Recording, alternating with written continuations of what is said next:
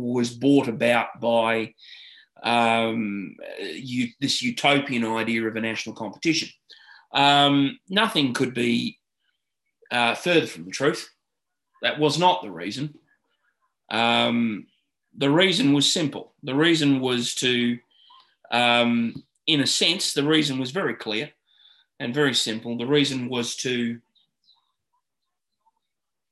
um, you know, prop up the Victorian uh, clubs, the Victorian clubs at the time. There were a number of Victorian clubs that were struggling uh, financially, and that's why it came about. There were also a number of West Australian clubs here in WA that were struggling at the time. But the concept of a national competition had not been some had had not just emerged out of no apparent reason. Um, had not just emerged for no apparent reason, it had been going, uh, you know, for some length of time.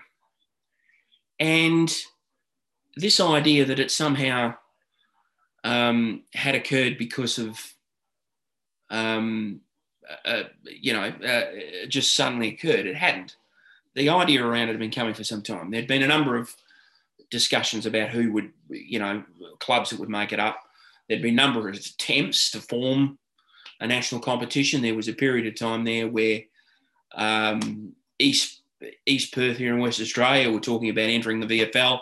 There was a period of time where there was uh, a number of teams that were talking about entering the a number of situations that were being talked about. There was a, a competition that was proposed for a period of time by um, you know, a super competition was proposed for one team from each state uh, in the 1980s. This went on for quite a significant period of time. There was there was never any doubt about that.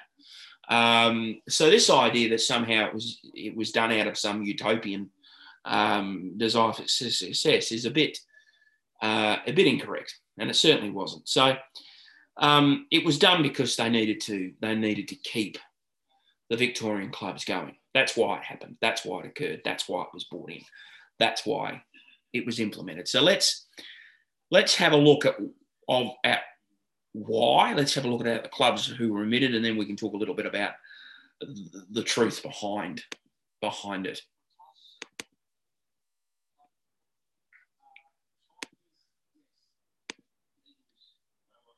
Now, in 1987, when the competition was formed, there were only two clubs outside of Victoria that were admitted. There were only two licenses that were awarded, but it was the licensing fees that made a huge big, uh, put a huge big cash injection into the competition, which was helped the Victorian clubs, in particular the Fitzroy Football Club, which had struggled for a number of years um, and was still struggling and, and continued to struggle after this. Um, right up until 1996 when it, it, it finally folded and merged in 97 with the Brisbane Lions. So you know, this this wasn't a new thing. So there were two teams admitted.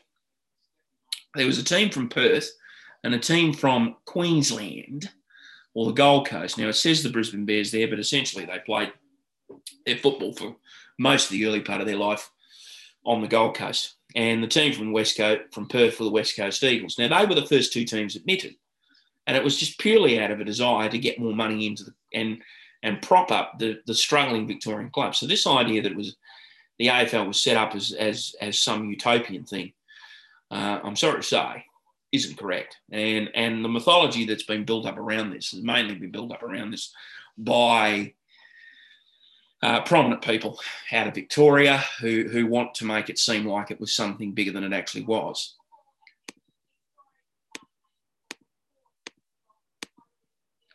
Now, following those two teams, the AFL didn't become the AFL until 1990. It wasn't branded as the AFL until 1990. It remained the VFL till through 80, 87 when West Coast and Brisbane came in, 88, 89, and then in 1990 it became the AFL. But it only had two at that stage, two teams outside of Victoria, which was which was the which was West Coast Eagles and the Brisbane Bears. It didn't have anyone else. Oh, the Sydney Swans, sorry, the Sydney Swans. So there were three teams outside of Victoria. Sydney, who had been South Melbourne, moved, essentially moved up to Sydney. So there were three teams outside of Victoria at the time. Um, but the teams that followed, there were three teams that followed that entered that created what we now see created what the foundation of, of the national competition. You don't add, I haven't added the two teams that exist today in addition to this because they came later after the national competition had been established. But the three teams that came next, the Adelaide Crows were the next ones. They came in, in 1991 in South Australia. The Fremantle Dockers followed. That was the second team in West Australia in 1995. And then the Port Adelaide Power followed after that in 1997 out of South Australia. And that was when the national competition, as we know it, the 16 team national competition as it was known, was complete. So that was how it started. It didn't start through any other um, any other particular desire or any other particular reason other than that and, and essentially other than and putting investment in to help struggling Victorian clubs to stay alive. And for a lot of it, it, it did. It helped Fitzroy from virtually from 1987 until 1996 when the Fitzroy Football Club finally collapsed.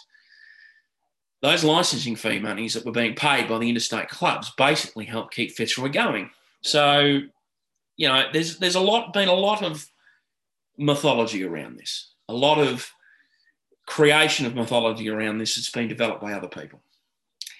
And that's just not right. In terms of the real truth behind it, it's just not there. It's just not correct.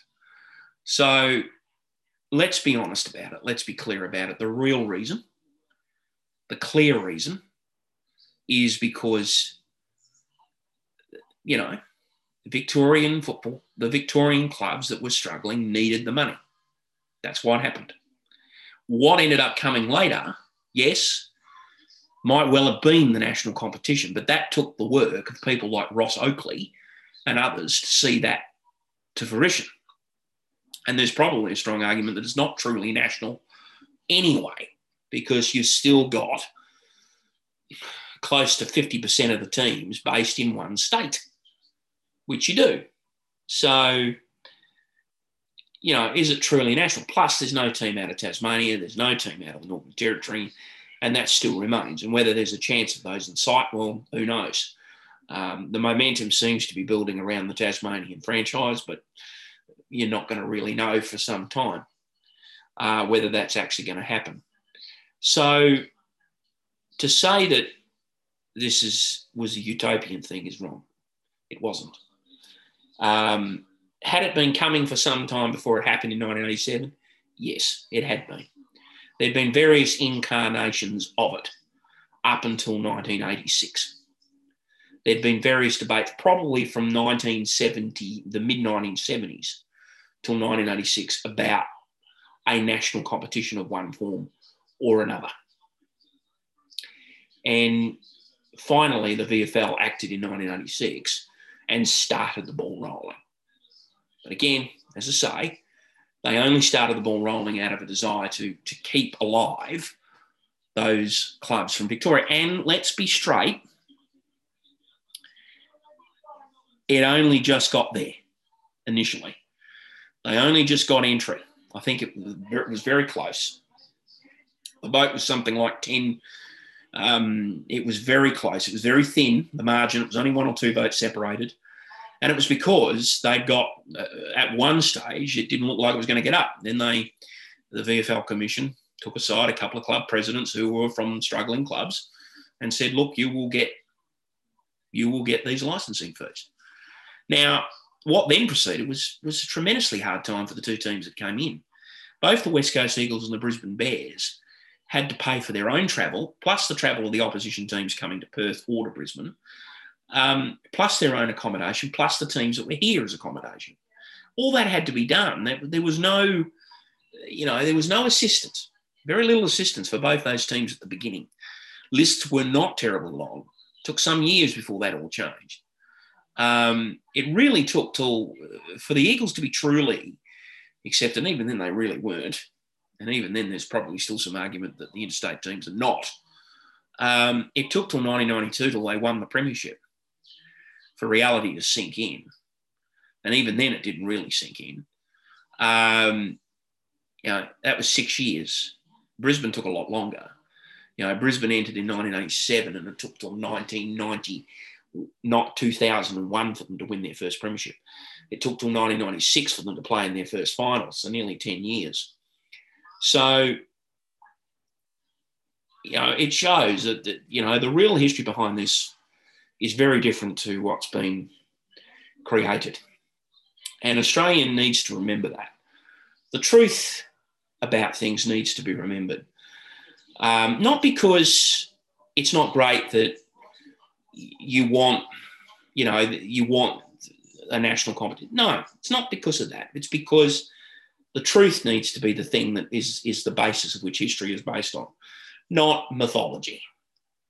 You know, you need to base it on fact and on truth. And the fact is, is this is what it was. And and that's that's it. So what we're going to do as part of this show is, is just shine a light on some of the things in Australian history, Australian sports history that have perhaps become a bit mythologized when in fact in reality they're actually far different. And let's let's look at them with a little with the rose-colored glasses off. Let's look at them with with with clear focus and clear view. So there you have it. The AFL as we know today didn't start out of some utopian goal of a national competition. It started because the clubs in Victoria and the clubs in WA were struggling and they needed a circuit breaker in order to keep things alive. Had it not happened, there is a very strong possibility that Aussie rules football as we know it today would have withered and died on the vine. Worth thinking about.